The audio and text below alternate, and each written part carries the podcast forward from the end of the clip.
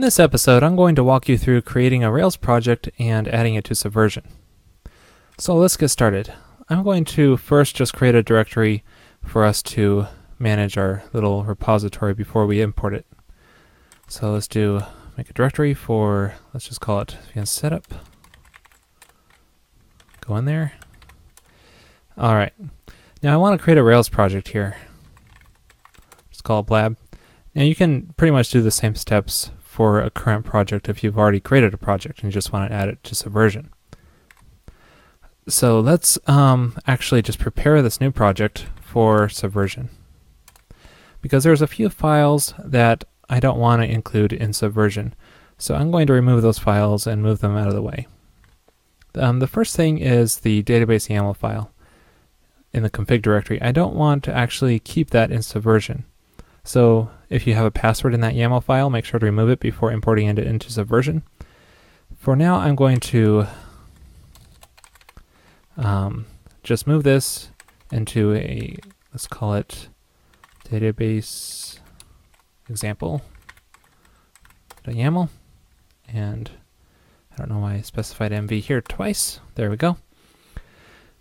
And a couple other things I don't want to include are the files in the TMP directory and the log file, the temp and log. So let me remove those. Now if you have an existing project, you might want to back these up, I don't know. Okay, so that's pretty much all the files I don't want to include in Subversion. Now there's a little bit more setup here, because if you notice, I just have this blab directory with the project in it. I want to do um, something which is a good practice for Subversion, which is making branches, tags, and trunk directories. So I'm going to rename this into and call it trunk. And I'm also going to make a tags and branches. Now, if you're familiar with Subversion, this should this should be familiar to you. But if not, you probably just don't have to worry about it. But it's good to include this in case you want to use these stru structure later on. Okay, so now we have branches, tags, and trunk. Now it's time to import this into our Subversion repository. We do that with svn import, and we want to import the current directory, which is all these files, and then the URL of the uh, Subversion repository.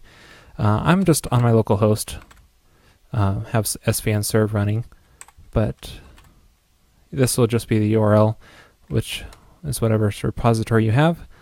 And I have the the repository for me is just called blab, and um, we need to specify the message. Just call it initial import, and specify the username, which for me is rbates. And you may need to specify may need to specify a password like that too. So we successfully added our full project into Subversion. Now, all the files that we just created here, uh, we don't need anymore because we're going to check out a new copy of our project from Subversion. We do svn checkout, and then from our local host,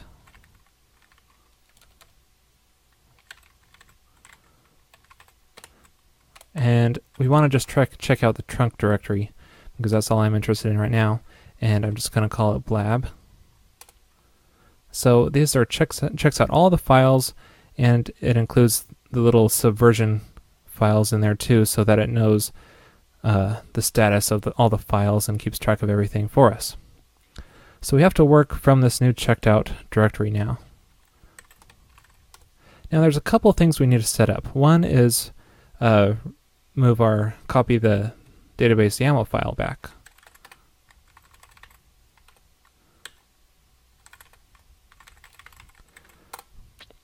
So now we have this new database YAML file, but if you look at SVN status here, Subversion is kind of wondering what it should do with this new YAML file. So we need to tell Subversion to ignore it. And to do that, we do svn uh, set prop, svn ignore, and then uh, the name of the file,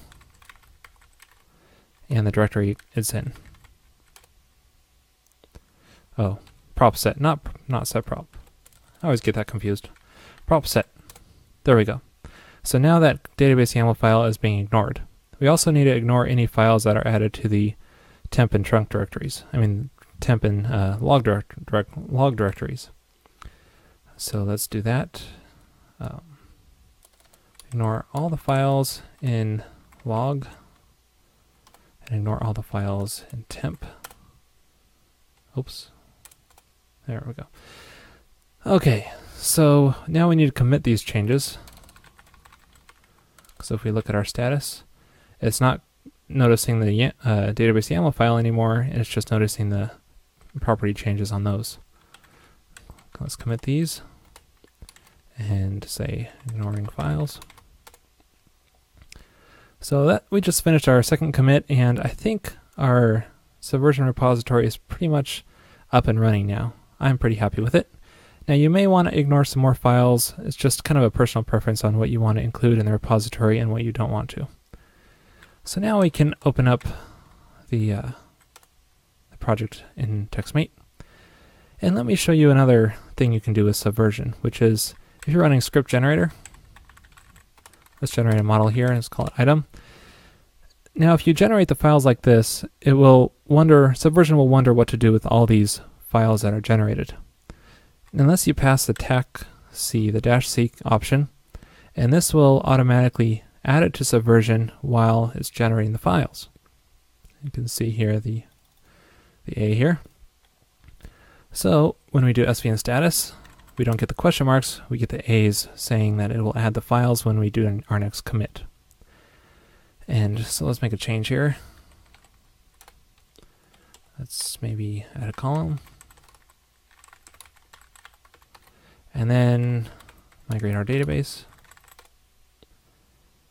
And now let's check our subversion status and notice that it's added a schema.rb file and it's wondering what to do with it, subversion is. So we need to tell subversion to add it.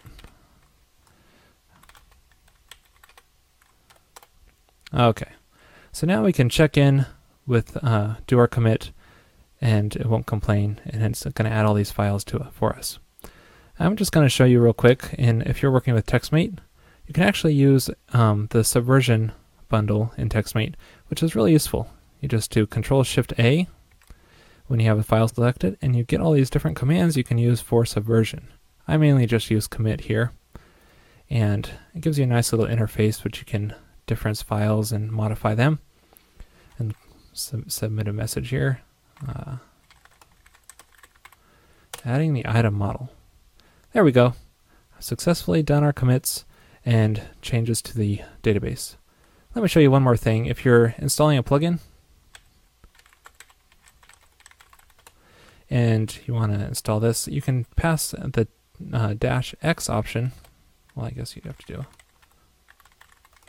pass pass the da dash X option, which will kind of extract it from uh, Subversion. So this is the proper way to do it if you're using Subversion.